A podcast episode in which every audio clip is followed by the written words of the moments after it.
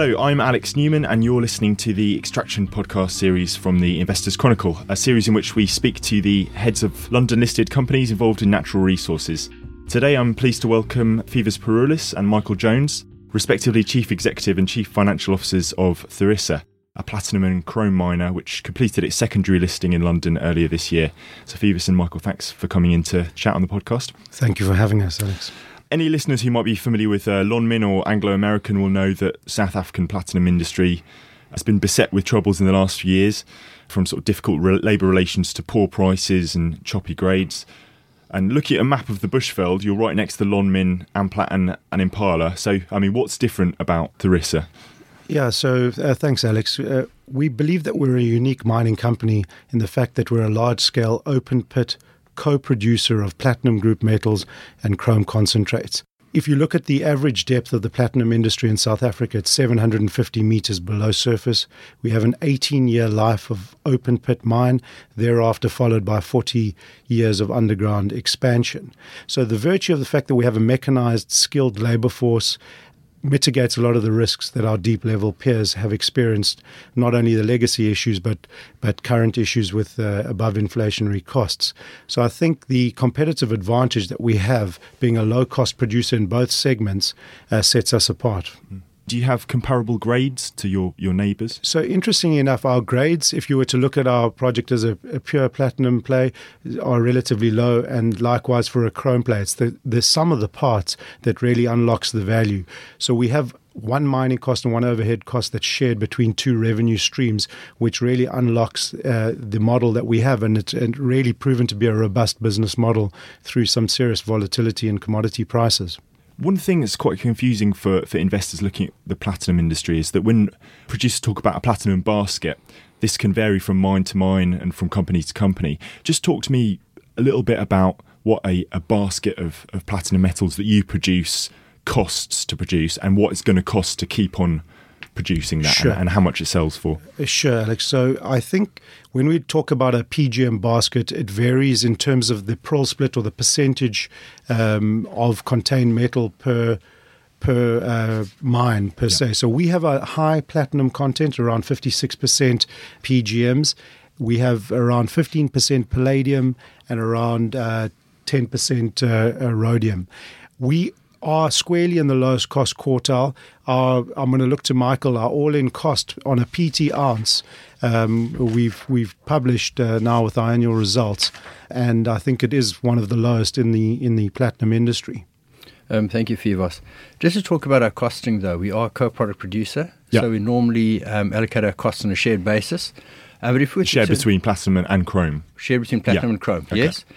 But if we then to turn around and say, look, let's do it on a byproduct basis and say, what is it going to cost us per platinum ounce to produce? Um, and as we take off the revenue from the chrome and the other um, platinum metal groups, and um, you get to a cost of $438 per ounce of platinum metal. Right. Um, you need to have a look at that relative to the, the market price. Uh, the market price now is about $922 an ounce.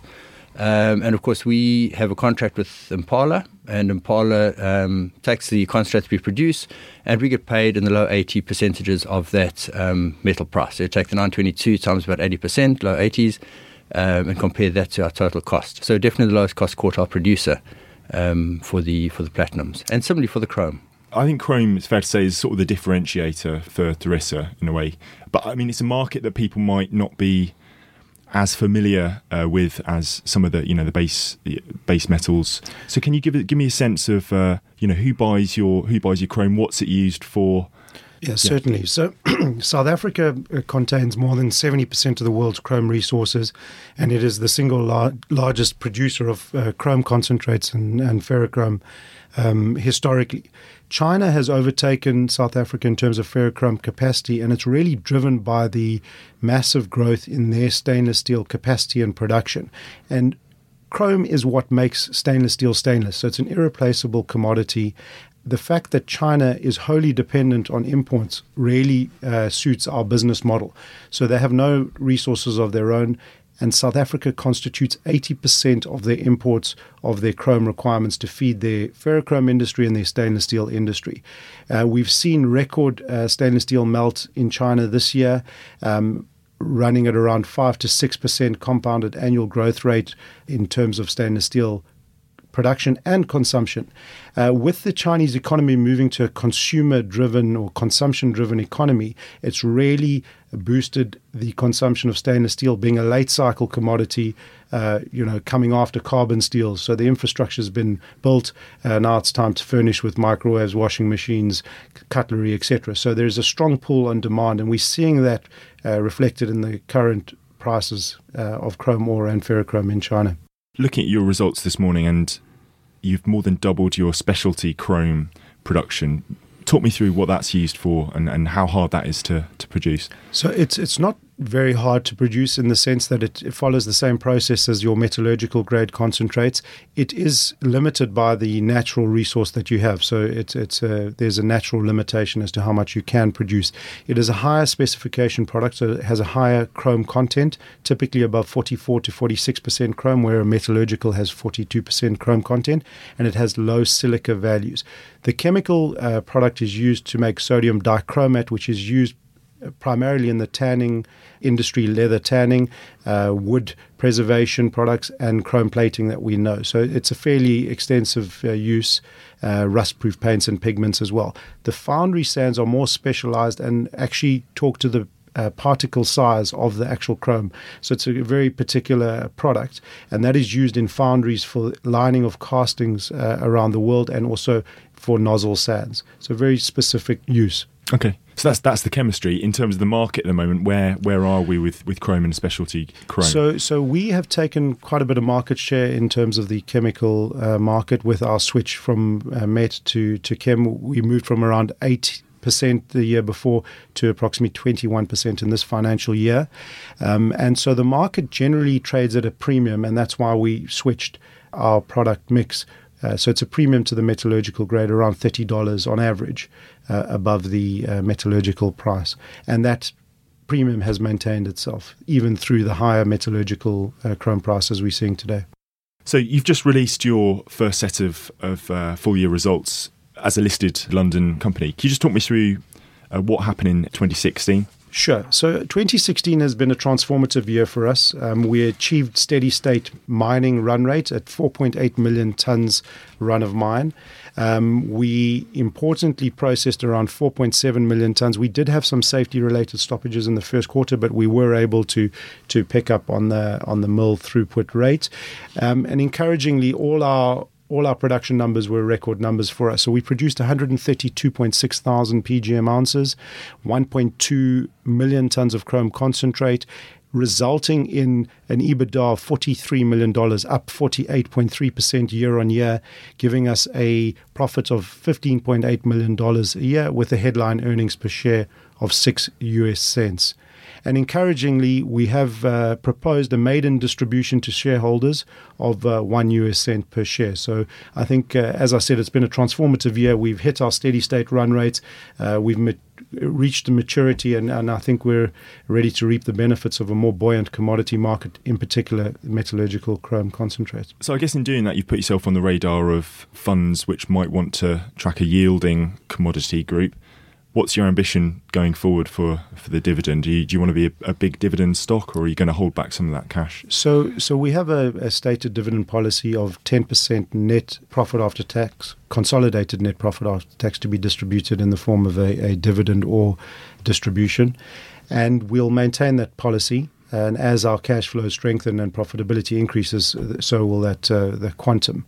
Um, it is our intention to be a growth and dividend play stock. We do believe that our skill set and experience allows us to expand the business organically uh, through grassroots exploration and potentially through some M&A activity in the future.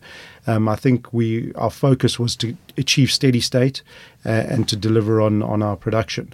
Uh, we have achieved that, and so going into the new year, we'll be considering various opportunities.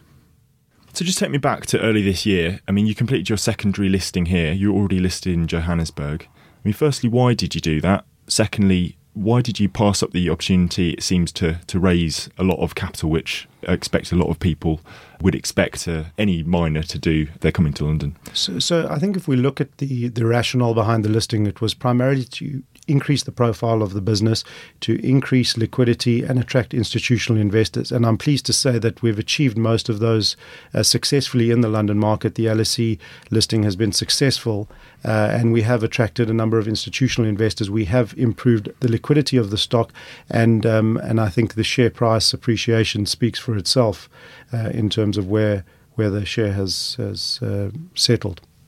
Okay, um, I just wanted to turn to a couple of uh, slightly more general uh, issues in, in South African mining.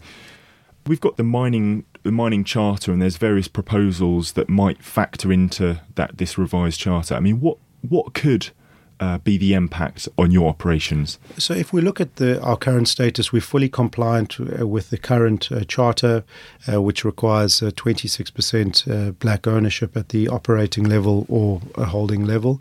Um, and we welcome transformation and we've embraced it. And in terms of our our procurement policies and, and all the metrics, we we um, we comply fully with, with all the current requirements. I think where the sort of impasse sits at the moment is around the empowerment being once empowered or the requirement to continually uh, be empowered. Um, and and that seems to be the, the challenge at the moment. From our perspective, you know, we, we would like to see certainty and clarity of policy, and, and you know we've shown that we can adapt and we can we can operate within uh, the South African regulatory environment. So I think what's desperately needed now in the South African mining uh, industry is clarity of policy. Uh, do you expect that in the next year? Well, talks are underway between the Chamber of Mines and the DMR in South Africa, and um, the message is that they are trying to resolve it as soon as possible. So I assume uh, early next year. Right, and the, I mean the so-called empowerment in, in perpetuity uh, provisions. I mean, is that what kind of? Could, do you have any idea what impact that's likely to to have on the business, or in terms of the shareholding? Or look, in in terms of our empowerment, um, the empowerment sits at the operating company level, um, and there are uh, provisions within the shareholders' agreements that allow us to potentially. Uh, replace one empowerment with another empowerment. So I don't think there's a risk of us being uh, unempowered at any given point in time. So I think we will manage it very closely and understand the requirements of our, our our partners. Okay. And the, the other big uh, story this year, I mean, which has in, in some ways been resolved in, in South African mining, is the long standoff between unions and some of the some of the platinum miners. Where do you where do you sit in, in that picture? What are your what are your uh, wage negotiation timelines like? So, so, we don't form part of the platinum uh, wage uh, negotiation group. Uh, we do our independent negotiations with our own labour force. Uh, we have just over 500 people directly employed by us, and we're in the second year of a three-year wage agreement. Uh, we've had no uh, labour disruptions at our operations by virtue of the fact that uh, we're a, a, skilled small labour force um, and our mining contractor, who's the biggest employer on site, is in the first year of their three year wage agreement, again, outside of the Platinum Group uh, Bargaining Council. I wonder if the, uh, I mean, the fact that you have highly, highly skilled workers may help you in a sense here. But I, I noticed from the reports as well, in mining terms, 2015 16 was a fatality free year at your mines. For full disclosure, I think there were fatalities in the, in the previous year. Correct. I, I'm always struck that deaths at mines are just a part of the reporting, you know, the reporting cycle. I, I mean, for investors who might be, you know, nervous about or, or just feel they might have a conflict in investing in, in mining given the dangers and risks. I mean, do you see do you see improvements in South African uh, mining and in terms of health and safety standards? Or? Look, there's a strong drive from the DMR in terms of minimising injuries and, mm. and, deaths in the in the mining industry in general, and in particular deep level platinum mining. Um, I think there has been some progress made. However, the statistics uh, don't always reflect the, the effort that has gone into into uh, advancing uh, protocols and, and, procedures around safety. I think the benefit we have, and, and, I think you mentioned it, being an open pit operator using a mechanized fleet, uh, the risks are, are minimized in terms of uh, uh, injuries compared to an underground mine. We were awarded the best in safety class. Uh, from from the, the uh, mine and health safety authorities this year, which we're very proud of. But it, eh, you know, any injury is too many for us, and we strive for a zero harm environment. And until we achieve that, we'll never be satisfied. And and I agree with you. Reporting on injuries is is not great. We'd right. rather come back and say we've had zero. Yeah. Sure. So, uh, could you just talk me through what's next? I mean, you've you, you've flagged you you want to grow and also pay a dividend. I mean, Michael, you're in charge, charge of the, the purse strings to a degree. Are you happy to sanction if Phoevos uh, finds another mine that he wants to build? Is that the is that the sort of use of the cash you would like to see? Sure. I think on first of all we do subscribe to a discipline of capital discipline, and we'll stick to our dividend policy.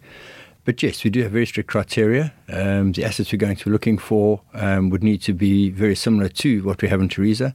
We don't want to dilute the returns that we're getting um, from the mine itself.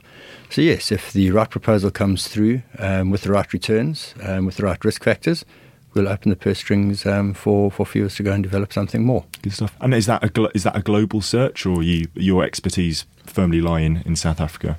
Um, not so much South Africa specifically as well. I would like to diversify risk profile, um, but into Africa, um, I think more than into more global diversification. So with a focus more on Africa. Okay, excellent. Well, Phoevos, Michael, that's all we've got time for. But thanks so much for uh, coming on the podcast. Thank you, Alex. Thank you, Alex.